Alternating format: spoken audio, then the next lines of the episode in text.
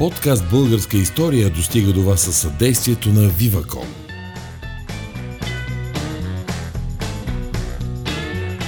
Здравейте, уважаеми слушатели! Вярвам, неусетно и за вас изминаха тези две седмици от миналото издание на подкаст Българска история. Е време за нашия втори епизод. Втори епизод, който сме посветили на темата за отминалата спортна слава на България. Една, виждате, може би малко по-нестандартна тема, с оглед на това, че все пак подкаста ни се казва Българска история, но вярвам ще се съгласите, че развитието на спорта е един много добър лакмус и много добре отразява какво като цяло се случва в едно общество, а пък в годините след 44-та в социалистическите общества това въжи с още по-голяма сила. Давам този времеви диапазон, защото винаги като си говорим за тази отминала спортна слава, съгласете се, че това е нещо с което ако това твърдение спрем на улицата петима души, всеки един от тях ще се съгласи, че наистина е имало такава отминала спортна слава и винаги го асоциираме точно с а, а, периода от 44 до 89 година. Имало ли е наистина такава спортна слава? Нещо необичайно ли е било това? Само България ли успява да я достигне или другите страни от източния блок въобще? Къде е истината? Имаме ли тук поредния мит или наистина нещата са били така? Тези отговори на тези въпроси ще търсим с а, доктор Теодор, Теодор Борисов. Това е моя гост. Здрасти, Тео. Здравей и благодаря за поканата. Веднага минах на ти, тъй като се познаваме с него от много време. Вече близо една година работим заедно и като колеги в нашето сдружение. Всъщност, Тео е доктор по история с тема на дисертацията Спортът като политика и пропаганда. Точно в този време ви диапазон, нали така? Да, става въпрос за социалистическа България. Така че смятам, че трудно бихме могли да намерим по-подготвен човек за тази тема. Ти едва ли ще издадеш такава самооценка, но аз все пак вече те познавам от доста време и съм сигурен, че разговорът ще бъде интересен за слушателите, ще бъде интересен и за мен самия. Откъде да започнем? Като че ли на мен ми се иска да започнем с а, постижението на България от а, Олимпиадата в Сеул през 1988 година, защото това е своеобразния апогей в българската спортна история. Държавата ни се класира на седмо място по медали пред страни като Франция, Италия, Великобритания, пред Китай. Нещо абсолютно немислимо, немислимо от днешна гледна точка. И горе-долу тази Олимпиада се случва 30-35 години след първия въобще олимпийски медал на България. Така че може би там усилията на държавата кулминират най- най-добре. Бих започнал първо с едно описание на самата Олимпиада в Сеул, с какво тя е историческа като цяло за световния спорт. Да. От една страна това е първата Олимпиада, която а, е променена Олимпийската харта и професионалисти получават възможност да участват редом с аматьорите. Само да уточним, че до тогава тези спортисти, които а, така да се каже, са получавали пари за това да се състезават, не са били допускани. Това е едно от предимствата на източния блок, тъй като в а, рамките на системата ведомствените клубове всички спортисти са имали цивилна професия, за която са получавали своето възнаграждение, но реално те са водили съвсем нормален тренировачен процес и на Запад постоянно са недоволствали от този факт, докато след 88 нещата се изравняват. 92 вече е Dream Team на Съединените щати по баскетбол и това отваря вратите на комерциализацията. Да, извинявай, малко страничен въпрос, но винаги съм се чудил ти го спомена това нещо. Как е възможно Запада и останалите държави да са били окей okay с това?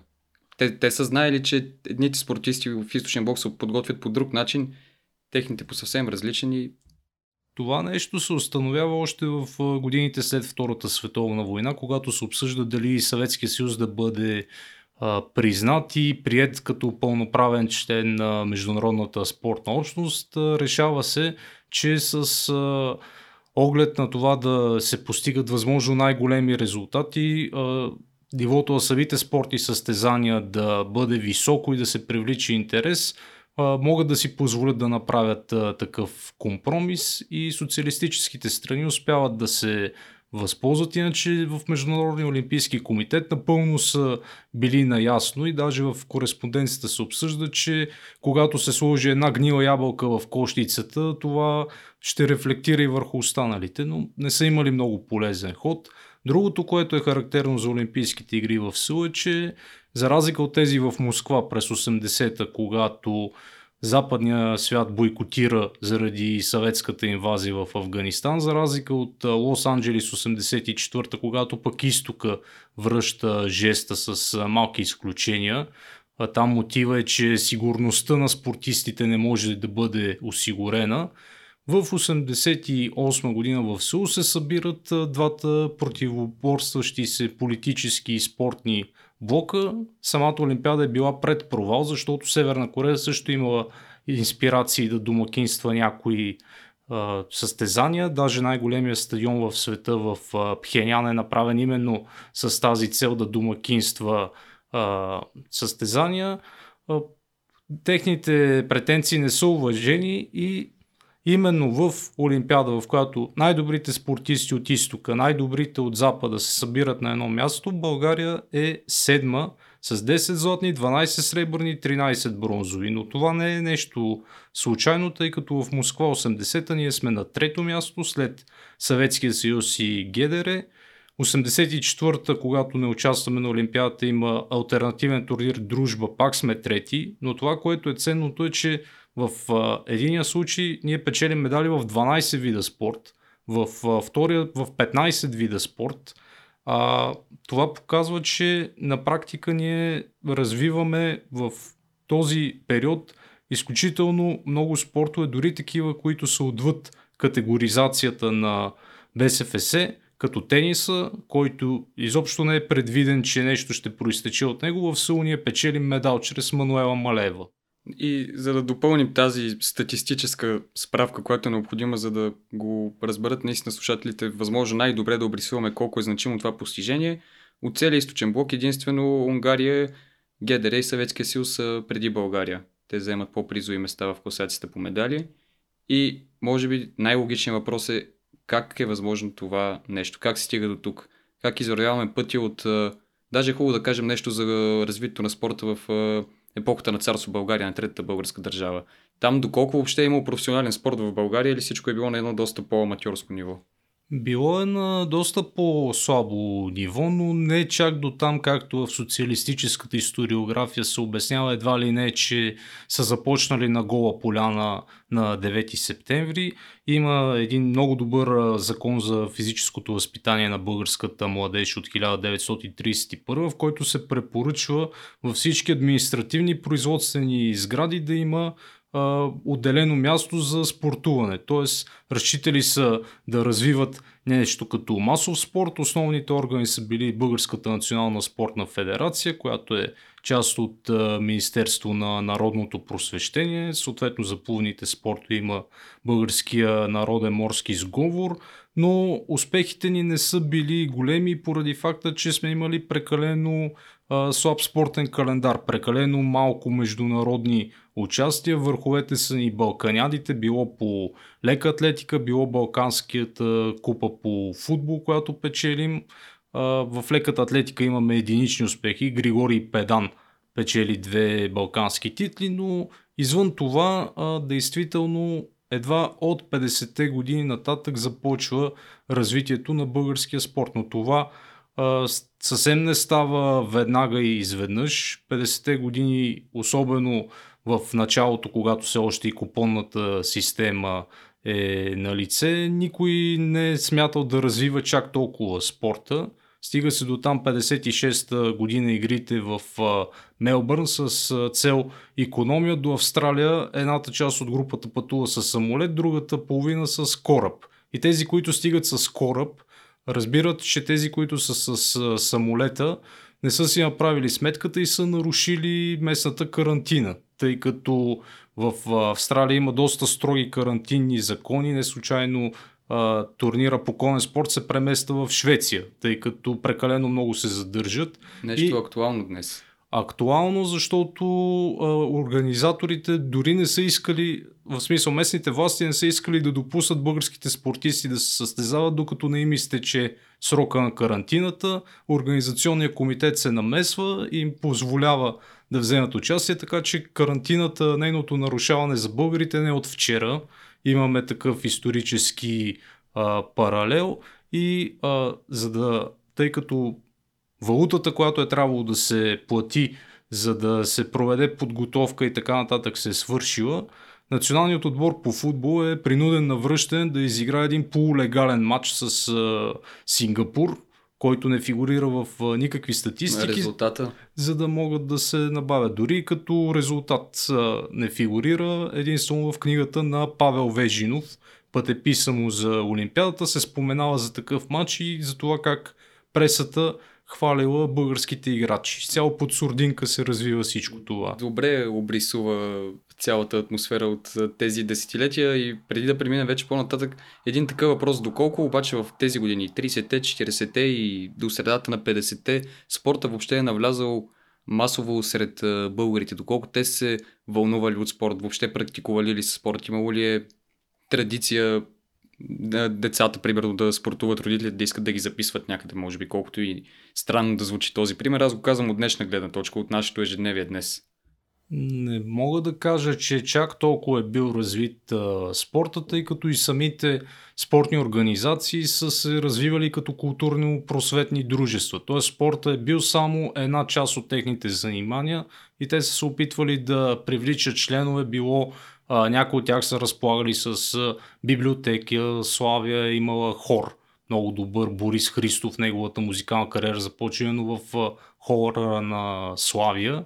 И а, въпреки това не може да се каже с точност а, какви цифри а, има като членове. Разбира се, те са били регистрирани в БНСФ, редовна статистика имало, но в същото време съществуват и така наречените неорганизирани клубове. Да. Особено в София различните квартали са имали по 5-10 различни отбори и отборчета. Основно развивания спорт е футбол, някои развиват и лека атлетика, да кажем шахмат, но да кажем баскетбол, волейбол, това са почти непознати спортове, които единици от спортните клубове изобщо ги предлагат като вариант. И какво се случва? Колосалната промяна, която застига българското общество в абсолютно всеки един аспект на живота след 9 септември 1944 година, очевидно застига и спорта. Може би с известно закъснение от няколко години сега ти ще споделиш. И какви са първите стъпки, за да се изгради тази стройна спортна организация, която вече е факт няколко десетилетия по-късно? Първоначално се копира едно към едно съветската система. Това е характерно за всички държави от а, източния блок, като насякъде се опитват да адаптират към а, местната система и традициите, които имат. Да кажем в Чехословакия това е обвързано с а, Соколското движение.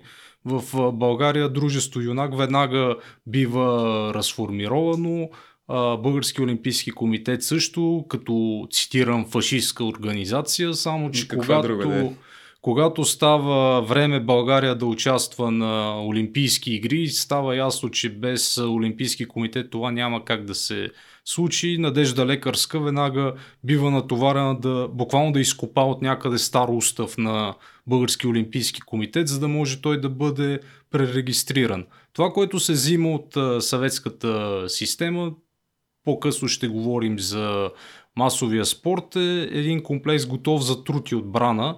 Той цели възможно най-масово а, спорта да се разпростре след цялото население, тъй като а, идеята е а, социалистическия гражданин да бъде кален а, физически, за да може да бъде по-производителен, да бъде здрав и съответно мъжете да могат и военната си служба да, да бъдат годни за нея. И, и цяло с прагматична цел се прави всичко. Всеки трябва да владее поне една атлетическа дисциплина, да може да плува и една дисциплина от гимнастиката, като има съответните нормативи. Като стигнем до там ще видим доколко това нещо изобщо се покрива с а, реалността но самите спортисти има широко развитие от гледна точка на това, че единната републиканска спорта класификация дава възможност на възможно най-голям брой спортове да се практикуват, като съответно тези, които го правят, получават съответните а, майстор на спорта, в последствие заслужил майстор на спорта, това е обвързано с съответните привилегии, парично стимулиране и така нататък. Тоест, а, отвъд масовия спорт постепенно започва да се изгражда една система, но това, което прави голямата разлика и дава възможност да се постигнат тези успехи, се случва края на 60-те, началото на 70-те години, а именно заимстваната от Германската демократична република система на спортните училища. 69 Какво представлява тя?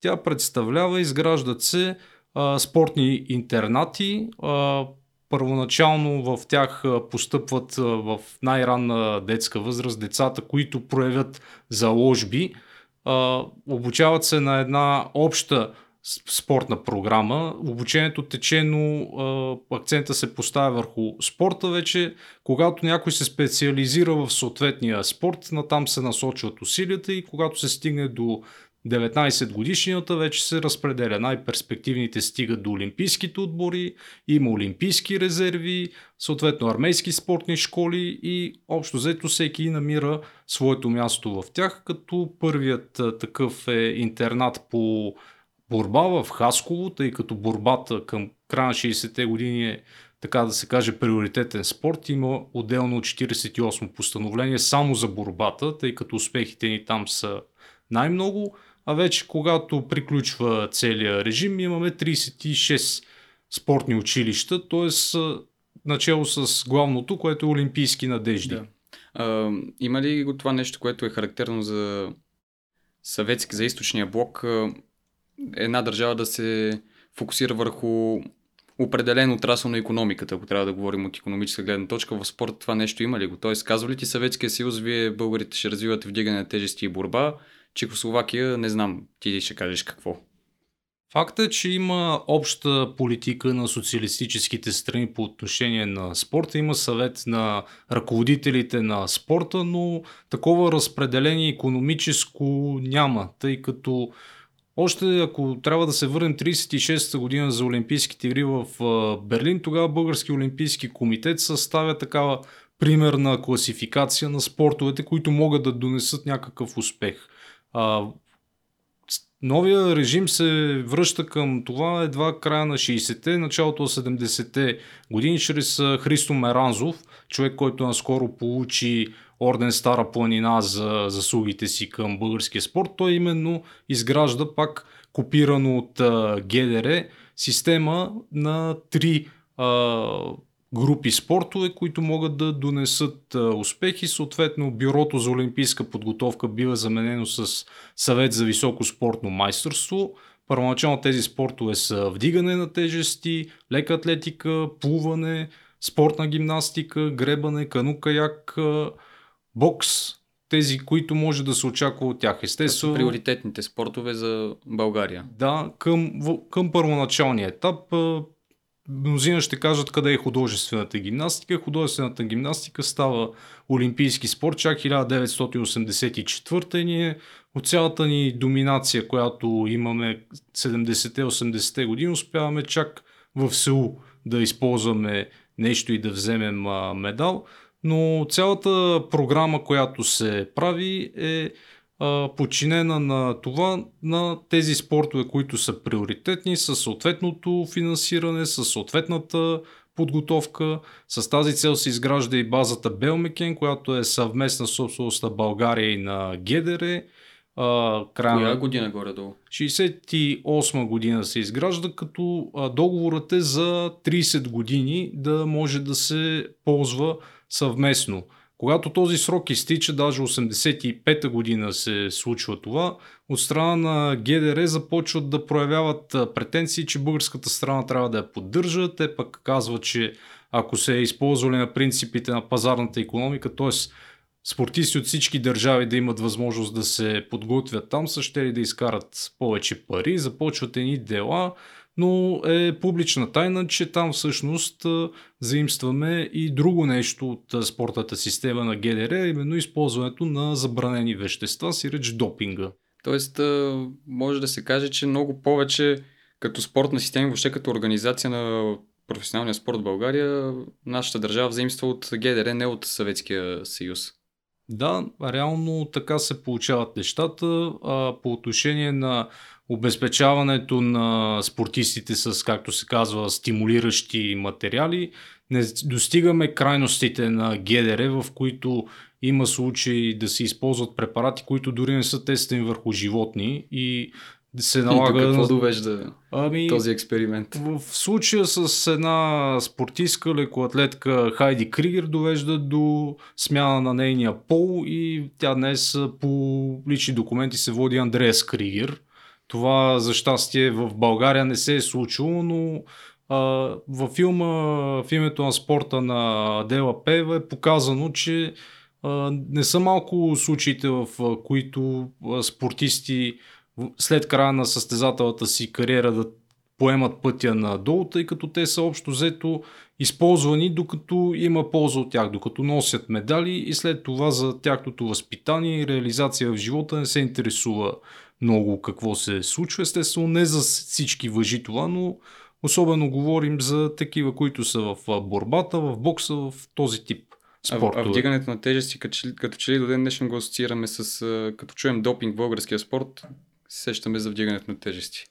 Това е заслужено в интерес на истината и документи, които съм попадал черно на бяло се казва, да кажем посолството в Лондон да изпише тези и тези препарати, които да бъдат предоставени на Федерацията по вдигане на тежести. И за е изключително нелепо 76-та година на Олимпийските игри, когато Валентин Христов и Благой Благоев биват уличени в употреба на допинг, започва една преписка чрез БТА, а, се казва как също пробите им били подменени, че не се били съхранявали. Изобщо ние да се оправдаваме по изключително нелеп начин а, за това, което се случва. А доколко въобще допинга по това време е навлязал в, в спорта, в, в Олимпийските игри? Тоест, пионери ли сме, повече ли злоупотребяваме, отколкото другите, или тук никой не знае, си, си говорим просто така, защото всеки малко или много крие тази истина. В никакъв случай не може да се каже, че ние сме тези, които са на първо място и сме открили да не сме толкова критични, значи. Вода, да, естествено. Все пак в западния спорт допинг има още от преди това в колезденето. Стига се до там един от папите да излиза с послание спорта да се изчисти от допинга в края на 50-те, началото на 60-те години. Когато още тук този метод на стимулиране изобщо не е бил известен. Така че не сме ние черната овца. Въпросът е, че ГДР си има собствена допинг лаборатория, антидопинг, но всъщност е допинг, допинг лаборатория. Да. И затова за целият този период само един единствен случай има лекоатлетка на ГДР да бъде уличена. Да, там е излишно да говорим за плувния отбор, всичките неща. Тези неща да. са се знаели, но просто в името на консенсуса да, да се постигат високи резултати са си затваряли да, очите. Нито са ни подминали, нито до, чак до такава степен са процъфтяли при нас. Да. Аз спомена масовия спорт. Искам за него да поговорим най-вече, защото наистина така загнездило се в нашето общо съзнание – за легендарния масов спорт в годините на социализма, как и всички деца са спортували в училищата, специалисти са наблюдавали децата, които имат потенциал и са започвали да работят с тях по-специализирано за спартакиадите, пък хората помнят тези, които са по-възрастни от нас. Ето тук им в твоята дисертация намерих чутовния факт, че спартакиадата през 63-64 година в нея участват 2 милиона 622 хиляди души. Как е възможно въобще такава бройка да участва под една или друга форма? Какъв е този масов спорт и дали е било наистина чак толкова грандиозно или малко понякога на хартия са били само нещата? Масовият спорт е една тема, която не се споменава много, тъй като въпреки, че още с основаването си БСФС дефинира като грижа номер едно – Лозунга гласи а, масов, а, масова физкултура и спорт, високо спортно майсторство, ярки комунистически добродетели, т.е. на върха на пирамидата стои масовия спорт. Също това не е точно така.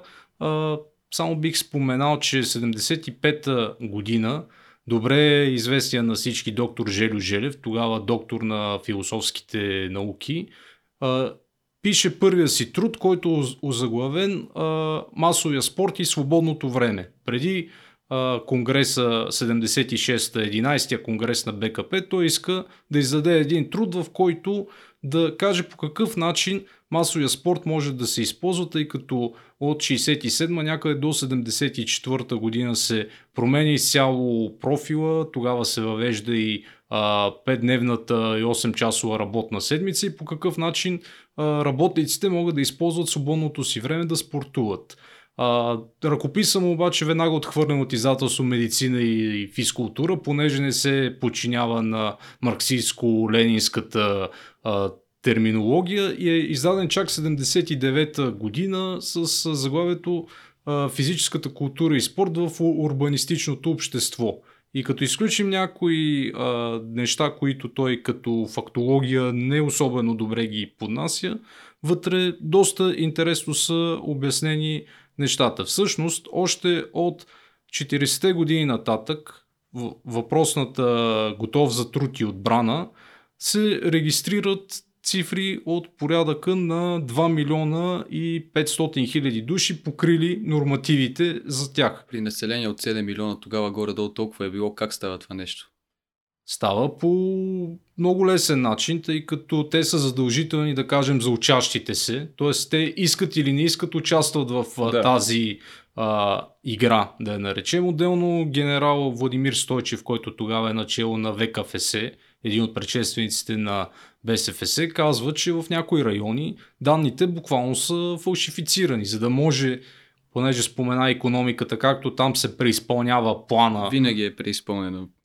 По същия начин е и с цифрите в масовия спорт. Със създаването на БСФС на него се възлагат надеждите да обърне тази надежда, заедно с Комсомола, тъй като основният основната таргет група, ако използваме това модерно понятие, е младите.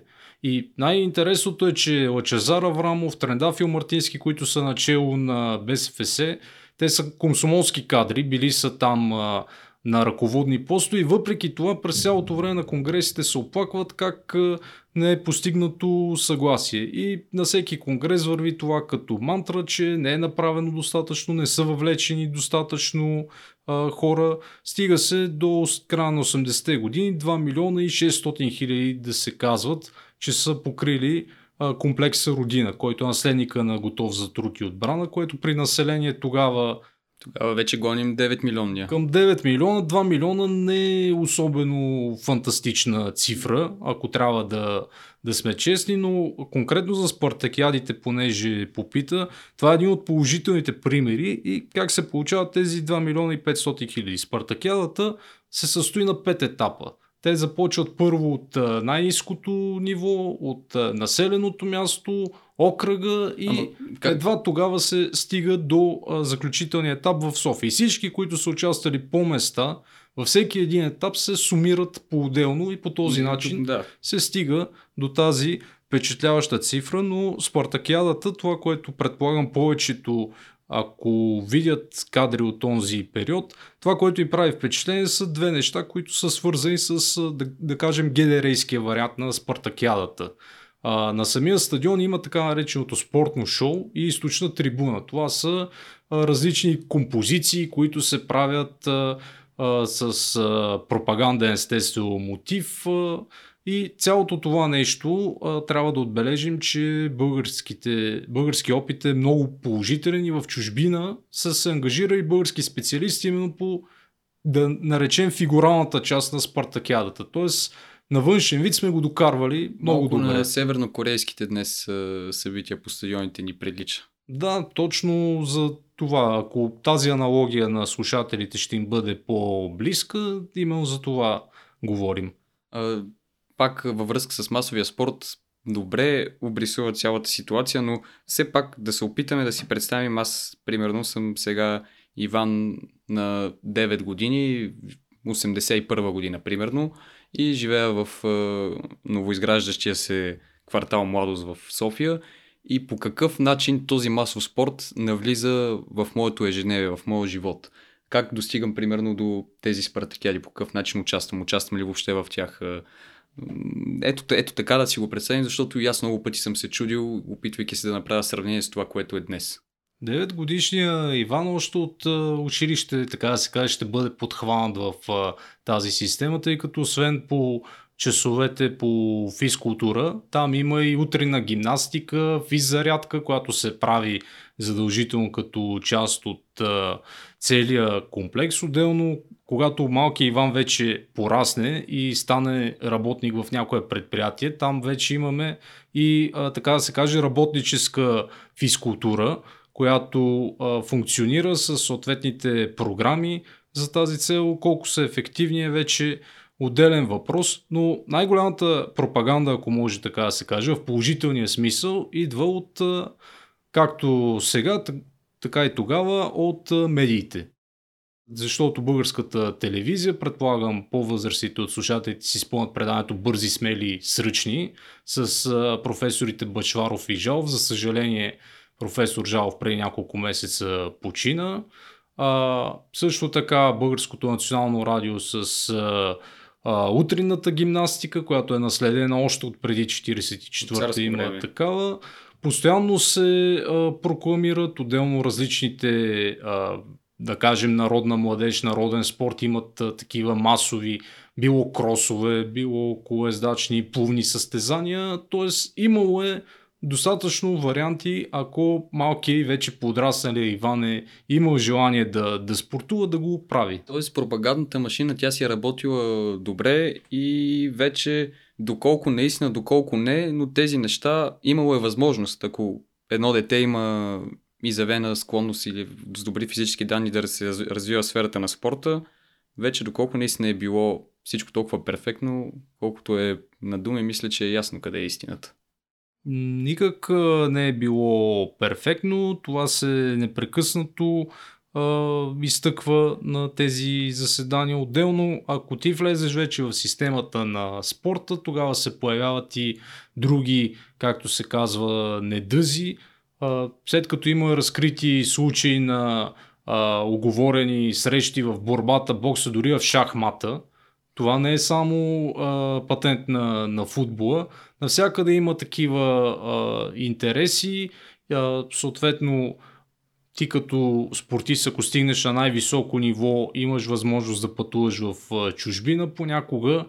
Естествено, биваш и следен дали спазваш социалистическите порядки, с кой комуникираш, какво правиш, защото Излишно е да казваме, не само в български, но и спортисти от източния блок, имало е случаи да се заместват в случаи, когато, да кажем, от даден магазин си харесат нещо, решат да си го вземат без да го платят и съответно това носи дадените санкции.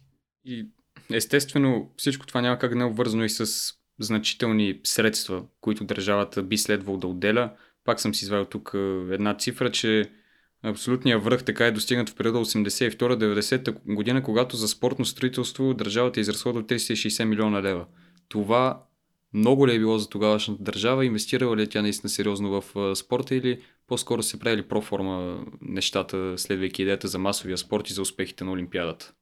Зависи за кой сегмент говорим, тъй като част от тези обекти трябва да се каже все пак са построени с доброволен труд. Тук вече комсомола се включва за да организира, така да се каже, ефтината работна ръка, т.е. младежите да, да помагат за техния строеж. А, конкретно тези големи проекти все пак са обвързани с конкретни големи първенства, които България приема, тъй като ние два пъти сме домакини на лятна, два пъти на зимна универсиада, т.е. целият район, който е в момента в студентски град в София е облагороден 77 за лятната универсиада, тъй като там са настанени участниците и това а, са смятали да го направят а, в а, общ план за София с а, кандидатурата за домакинство на, зем, на зимни олимпийски игри, която изисква също сериозни средства, които да се вложат и двата ни опита 92 и 94 да домакинстваме се овенчават с успех, но в този период България е била, мисля, че ако не се лъжа в един период дори над 100 световни европейски първенства в различните спортове за период от няколко години. Това... Които са домакинствани в България. Да, говорим за най-различни. Тоест, липсвало е само Олимпиадата, кажи речи, от е, всички видове спорт, да, домакинства, които могат да се приемат в света на спорта. Да, и това е, убеден съм, най-голямата мъката, и като Югославия чрез Сараево успява 84-та да го направи, Москва 80-та. А, общо взето, всеки един тоталитарен а, режим а, това да домакинства Олимпийски игри е най-голямата платформа и за това да кажем 72-а Мадрид много са искали да, да вземат вместо Мюнхен, Франко да може да се изтъкне, но не се получават нещата и а, в нашия случай, между другото, един от проблемите, който се появява е, че както се казва в документите, безогледно са се раздавали подаръци на членовете на Олимпийския Няма комитет, без, без да се съобразяват с спецификите и общо взето леко са се компрометирали. То, друг е въпросът каква Олимпиада щехме да организираме 92 и 94 година на фона на всичките економически събития, които случват в страната, тъй като те това нещо са го планирали края на 80-те и едва ли много са си представили вятъра на промяната, който макар вече леко да е задухал, май не са го предвидели. Естествено, ние до последно, дори а, началото на 90-те, за 95-та година а, кандидатстваме за домакинство на световно първенство по футбол за жени, което в момента, в момента е, е най-големия хит. доста. Но края на 80-те и началото на 90-те вече сме се а, докарали до там, че за големи а, спортни форуми няма как да, да си мислим. Но пак за този период като допълнение, очевидно тогава България мечтае за домакинство на зимна олимпиада в случая и същевременно с едно решение на Министерски съвет за подготовка на българските спортисти се поставят цели за Олимпиадата 92 година страната да е на четвърто място на, летни, на, на летните олимпийски игри по медали.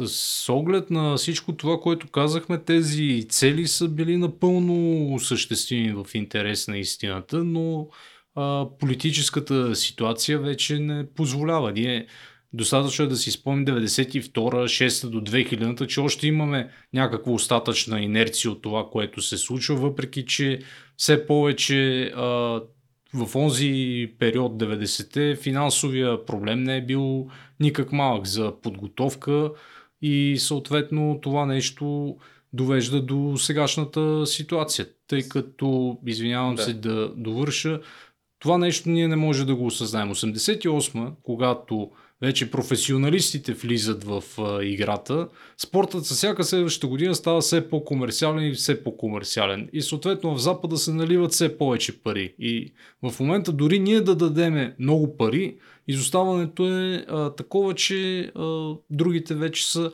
с няколко крачки напред. Още повече, че Великобритания, Франция, Австралия, всички тези страни използват спортната система на бившите социалистически страни като а, жалон и това им носи съответните успехи. Докато 90-те години в България има пълно отричане на това, което е било преди това и започваме да мислим някакви собствени а, начини да стигнем до успеха и виждаме докъде се докарваме. Значи в случая има пълно отричане дори на неща, които очевидно са били работещи, защото наистина ние сме сред олимпийските сили в световен мащаб по това време.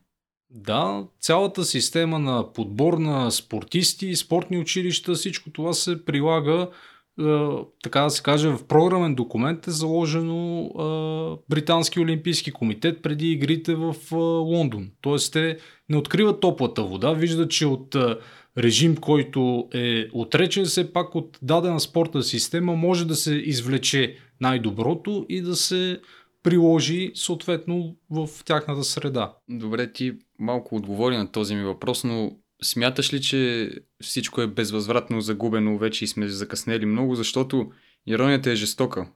Жестока с оглед на това, че 52 година мисля, че печелихме първия си медал, 56 ни е първия златен медал, Сеул 88 е 30 години по-късно, днес от Сеул 88 пак са изминали 30 години.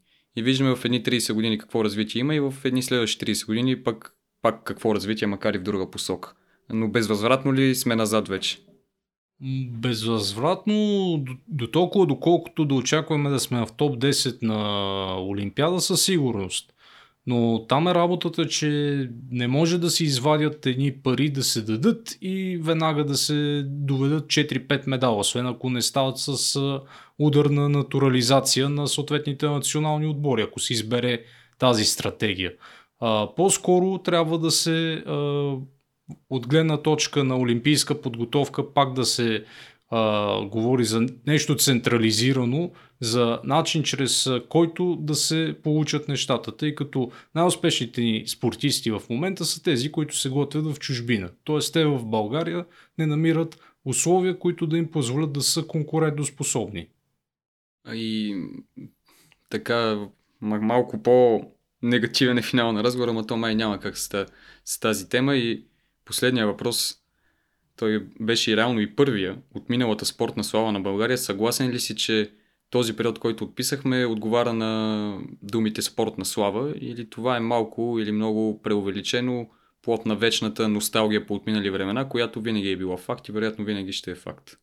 За разлика от други сфери на живота, като изкуството, като економиката, където трудно може да се направи реална съпоставка – между отделните държави. Спортът поне с това е либерален, че може абсолютно точно да определиш къде се намираш. Тъй като ако бягаш на 100 метра гладко бягане, 100 метра са едни и същи в Съветския съюз, в Съединените щати и в България. И този, който е най-добре подготвен, той ще победи или ще вземе медал. Така че с оглед на резултатите, които сме имали, България е била една от смея да кажа, за края на 80-те, водещите спортни сили в света, това, че не сме имали през цялото време равномерно успехи или че има някакви допълнителни неща, които се изтъкват, не могат да, да попречат на това да наричаме периода от средата на 70-те до края на 80-те златния век на българския спорт, тъй като реално той е точно такъв буквално златен. Случай още епитета още по-добре отговаря на, на това така често срещано клише. И вече наистина последен въпрос. Логично е да завършим така, особено ти си човек не само от историческите, но и от спортните среди и често са ти задавани въпроси свързани с прогноза. Та в Олимпийска година сме, не баш Олимпийска, нали? Тя се измести за до година. Колко медала мислиш, че ще спечелим? Това не може да се каже, тъй като точно в спортните среди има такъв лав. Резултатите от европейското стават ясни на световното, когато се отворят и Б проите. Това разбира се в кръга на шегата.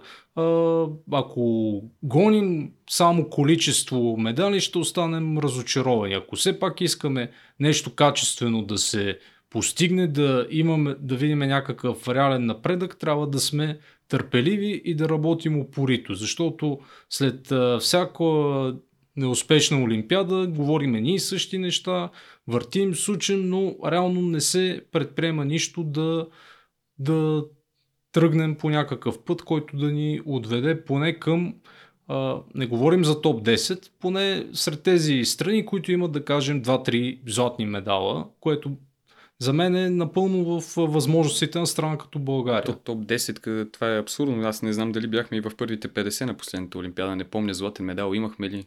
Май не. Не, последния е Румяна Нейкова. Еми, това е. Но Тедо, много ти благодаря за този разговор. Надявам се и за вас, скъпи слушатели, да беше интересен. Наистина се опитахме да очертаем нещата така, както са били, защото особено говоряки за периода на социализма, сега ясно е, винаги най-често има емоция, всеки го пречупва през личното. Ние много с колегата няма как да го пречупим през личното, тъй като много-много не сме живяли в тия години, аз даже въобще. И наистина идеята е да се разглеждат обективно нещата, защото нищо не е черно и бяло, никога нещо не е само перфектно или само ужасяващо, но като не се разглежда по този начин, виждаме докъде достигаме. Малко по-такъв ни е край, ама няма как. Аз за мен спорта винаги е нещо важно и много ценно за едно общество. Но коя е следващата тема и за какво ще си говорим след две седмици, ще научите естествено до тогава. А до тогава не се колебайте да ни пишете, примерно ако слушате подкаста в YouTube, там лесно може да пишете коментари с предложения за теми, ако не във Facebook, лесно може да ни откриете. Интересно ще е какво също мислите и по тази тема, така че надявам се да е било полезно за вас и до нови срещи.